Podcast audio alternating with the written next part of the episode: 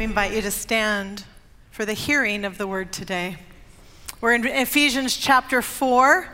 If you've been here the last few weeks, you might be excited to know that today it is only one verse of Scripture. Ephesians chapter 4, verse 2 Conduct yourselves with all humility, gentleness, and patience. Accept each other with love. The Word of God. You can be seated. These are not difficult words. We can read them in the contemporary English Bible like we just did. We can read them in any of these translations. The New American Standard says, Walk with all humility and gentleness and patience, showing tolerance for one another. Or from the New International, which is in your pews, be completely humble and gentle, be patient, bearing with one another in love. We can move to a couple more translations, paraphrases. How about the New Living Translation? Always be humble and gentle, be patient with each other, making allowances for each other's faults because of your love. Or Eugene Peterson, who actually has more words than all the other authors. Mark that you do this with humility and discipline, not in fits and starts, but steadily pouring yourselves out for each other in love. Even if you are among the King James family and you want the 17th century English, friends, it is not a more difficult passage. Conduct yourselves with all humility, gentleness, and patience. Accept each other with love. These are not difficult words. We know this vocabulary, we understand these words, and somehow between the reading and the doing, somehow between listening and acting, these words explode off the page. They're really a simple, the words are simple. It's like a Christmas present that says, do not open till December 25. Or a recipe that says, add one cup water and stir. But somehow, between the reading and the doing, the, the, this explodes like, a, like it turns into a piece of IKEA furniture with an instruction manual. And nuts and bolts and levers and tools and all the things. We know these words be humble and patient and gentle, which is what love looks like, the one text says. Then why is it so difficult? Why is this a difficult teaching? We're standing in the seam of the book. If you were here last week, you heard me say Ephesians 1 to 3 and Ephesians 4 to 6, and there's a seam right down the middle of this letter. If Ephesians 1 to 3 tell us whose we are, then Ephesians 3 to 4 tell us what to do with that. If Ephesians 1 to 3 talk about the privilege of being God's children, then Ephesians 4 to 6 talk about the responsibility of being God's children. If 1 to 3 are the indicative, 3, 4 to 6 are the imperative. You get it, right? And I suggested last week, if you weren't here, we all should be listening to this series together because this is the foundation of church, of community, of ecclesiology. I suggested Martin Luther King stands right in the seam of the foundation of chapter 1 to 3 for by grace we have been saved. It was all god's idea god's initiative god's doing. It was god's dream so that we can live as better human beings in the world chapters 4 to 6 when those first three chapters end paul prays that we be rooted and grounded in love that prayer thoughts and prayers turn into actions in 4 to 6. The holy, lofty theology of 1 to 3 puts on its running shoes in this world in chapters 4 to 6. And Paul says, Therefore, conduct yourselves with these things humility and gentleness and patience and love.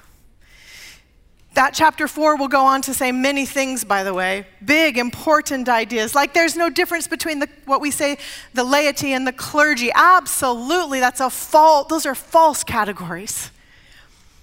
The chapter will go on to say that the Spirit gifts everyone. If you don't know what your gifts are yet, ask the Spirit for that discernment. The people with the gifts are not just the people you see serving, everyone has gifts. Chapter 4 will go on to say, Be unified. You, you are already unified. Now work to preserve your unity. The chapter will say many things, and I can't get past this first word. Conduct yourselves with humility. Humility. It's not a popular word in the New Testament. It's not a popular word in our culture. In the Bible, New Testament, it's only used about seven times humility. Now, we know the word humility, the word humble for sure. Maybe you have uh, simple definitions, right? I think we see it play out often, and oh, that's a humble person. For example, you first. Oh, no, you first. Oh, please, you go. Oh, she's so humble. Like Snow White met Cinderella. That's not humility, that's just kind of phony. Or we say of someone they're humble if they came from humble beginnings, right? They came from very little. Sometimes we say someone is humble when we compliment them. Thank you for bringing 200 burritos to feed the academy students. Oh, it was nothing. That's not humility, friends.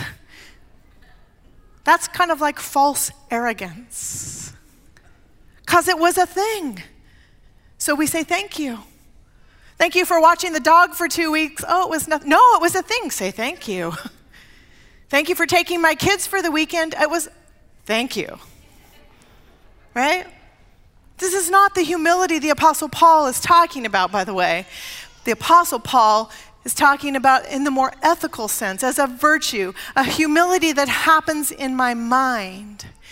Be humble in my mind the way I think of myself because the way I think of myself is what contributes to the way I move and have actions around the world. Be humble in our minds is the biblical use of this word.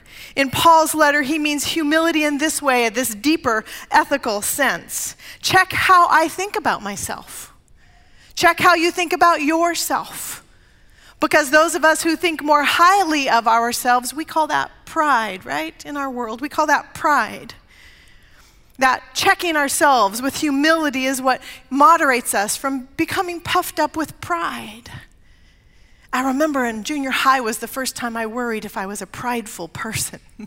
junior high already, seventh grade? Good Adventist. We came out of school one day, four children, waiting for the ride, and someone in big, thick, white sidewalk chalk had written all over the sidewalk where all the kids line up waiting for the parents. And the message said, Go to hell, Nelson children. Filled with so much embarrassment and then shame. And then, what in the world? What in the world? We had been talking that day that our family was going on a trip, a vacation, a Christmas gift to Hawaii. I rode home all the way from school thinking, did I walk around school and boast? Was that me? I went to my room. I remember vividly going to my room. The tears began. Is that what pride does in the world? Or is that mean children? Check yourself in your mind, your thinking about yourself, the Apostle Paul says. It helps us moderate ourselves for our own thinking, lest we lean towards the edge, towards pride, he says. We're not so enticed by this idea of humility in this world, in our warrior world, by the way, in our world a little bit drunk on arrogance, if I can say so.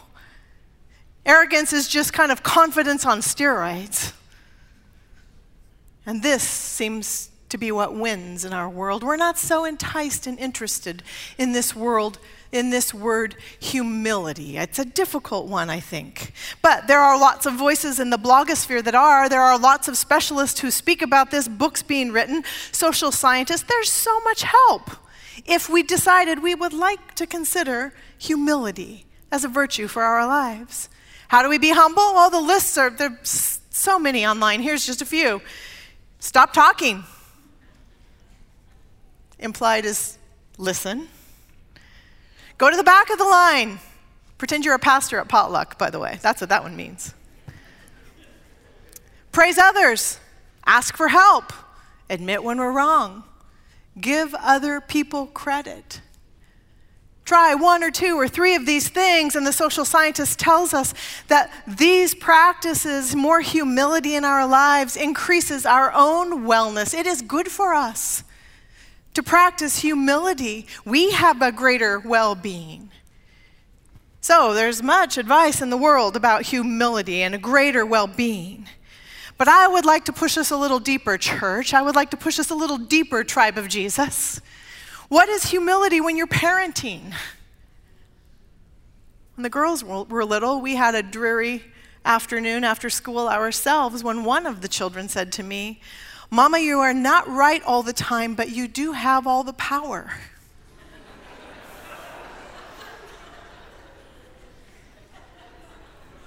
it's not wrong. What is humility then when we, when we are parenting? What is humility when we are supervising? What is humility when we are the owner? What is humility when the power equation clearly favors one over the other? What is humility when we're the child? What is humility when we're the students or the employees? What's humility when I'm the customer or the client? What's humility when I'm the neighbor or the acquaintance? What's humility when I'm the prisoner or the slave or the refugee or the owned? Tribe of Jesus, I want to push us a little deeper because what the world teaches right now is that humility, practice it because it's good for our well being. But the gospel teaches practice humility because it's good for the well being of all. Such a difference. Humility then is not to think more lowly of yourself, it's just to think less of yourself less often so there's room to think of others. This is the gospel teaching.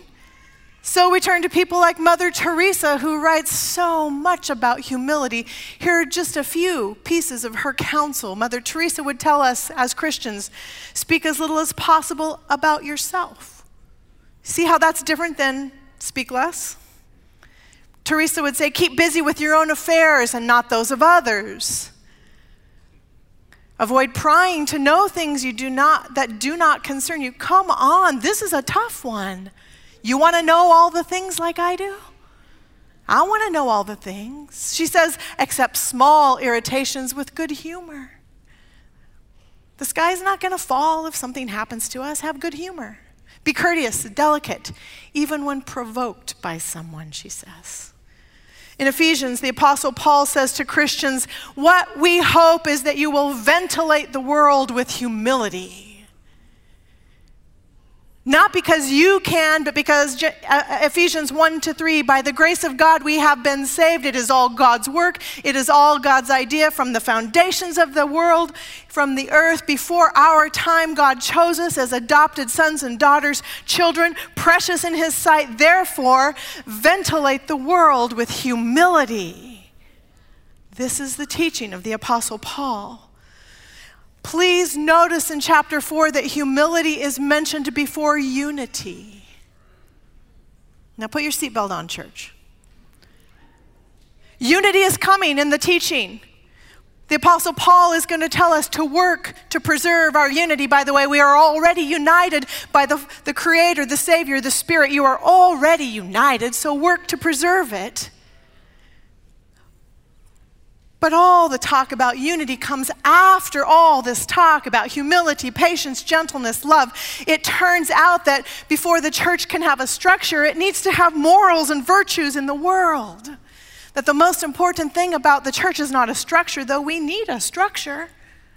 The Apostle Paul tells us then evaluate your structure. If we were going to tidy up the church, which we've been talking about for week three now, tidy up the church means evaluate the structure. If the structure is not breathing and embodying humility, we need to change that.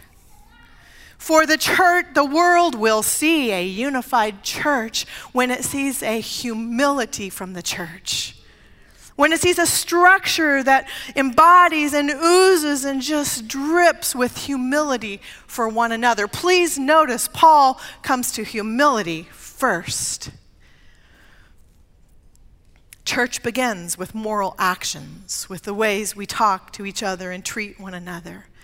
It is from this position, by the way, now Paul, chained up, counsels. He counsels us to move with humility.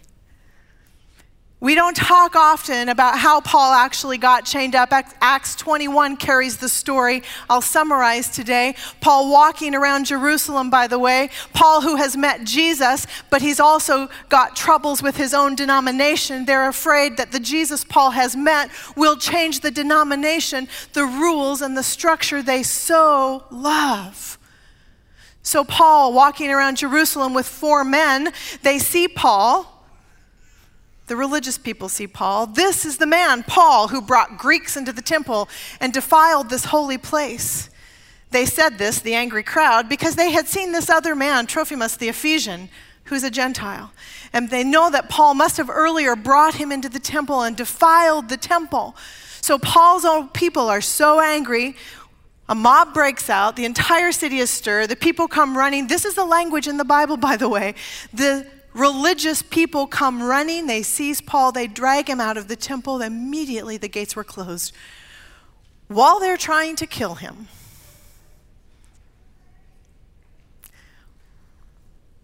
while God's people are trying to kill one of God's people. The captain of the army comes and says, What in the world have you done? And Paul's trying to explain, and who in the world are you? And the mob is so loud that the soldiers come, and the captain of the army says, We got to just take this guy downtown. And they move him downtown, and they decide to get the information out of Paul. They'll tie him up and whip him. And it's in that moment that Paul says to the guard, you know that I'm a Roman citizen? What are we doing here? And the guard says, Well, this is illegal. Let's stop can't actually whip you till we take you to court. So let's stop. They put chains on Paul. He goes into house arrest. This is the Paul in house arrest who writes the letter to the Ephesians from this location with chains on, sitting in house arrest. Paul urges the tribe of Jesus have humility. Paul trusts that the grace of God can reconcile the relationships between broken people. It is Paul with chains who trusts that the grace of God will make us capable to have humility in our minds to see one another. It is while chained up, Paul realizes more punishment is right out the front door. It's imminent, it's not when. It's not if they will punish him more, it is when. It is while chained up in this situation. Paul begs the tribe of Jesus ventilate the world with humility. And if you do, someone might want to put you in chains. P.S. This is our teaching for today. The man who brought contaminated people into the temple finds himself in chains. We call it the ordinance of humility when we get on our knees several times a year and wash our feet, the way Jesus taught us, I'm starting to wonder if humility is as courageous as courage, if humility is as brave as bravery, friends. If humility is not some tiny little thing, if it's large and looming in our lives. It was in 2006 that the first group of people gathered uh, to provide this tour called the Good News Tour. It was a group of Adventists who simply wanted to talk about the character of God, that God is good, and that what we see when we see Jesus, we know what God looks like. And so this group in 2006 they asked an artist to draw them a picture of this ordinance of humility, washing one another's feet. When this poster went up in Seattle, Jesus washing the feet of world leaders, particularly Jesus. Well, we can handle Angela Merkel on the end. But when we got to Osama bin Laden, so it is the people who saw the posters in the mall and on the streets. I believe the city of Seattle, we can check their website. Phone calls started coming into the Good News Tour folks, some of them who live right here in Loma Linda. Take those posters down. Those posters are so offensive. Jesus would never. And then came the second rendition of the poster because times changed and leaders changed, and the artist created this poster. And this went up around town, and it turns out that where this poster was in public, they lost venues, they lost attendance, and the phone calls primarily came from the Christians.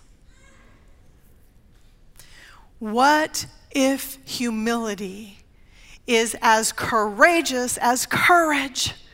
What if it's as brave as bravery, friends?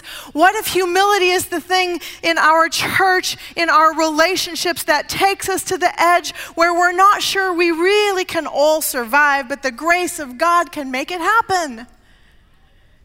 So we hope you'll come tonight when we have our church business meeting at 5:30 down here in the fellowship hall you'll grab a bowl of soup you'll sit down you'll listen to a couple of actions that the church board has taken this last year they are courageous and brave actions but i'm now coming to believe that perhaps what they are more than anything are humble actions that is, we would find a safe place in the church where a group of people could gather who, who wouldn't normally show up on a Saturday morning and wouldn't normally find they could talk about God in a sanctuary with other Christians, but they found one place that will open a room and together, comfortable and safe in their own identities, they can meet their Savior. That is the new Sabbath school class in the hallway back here come tonight and we'll say a little more about our part in the housing initiative for the city of Riverside. The mayor, who will be with us next Sabbath, who will stand right here with me and share with you how is it he became so, so broken over this topic that our friends without homes deserve our full attention in our city. It has not been easy for him. The critics have been lining up for him. It is an act of humility in your mind to think a little more appropriately about ourselves so we can make room to think of others just as highly. For in Christ there is not a slave or a free, a Gentile or a Jew, a woman or a man. In Christ all are one. Paul believes this, and he's in chains. So, what if humility is as courageous as courage and as brave as bravery? What if, what if humility is bold and risky? What if, what if humility takes us to the very edge of what we think is possible? And there we find this large portion of God. This year, I'm praying for a church full of humility. Amen.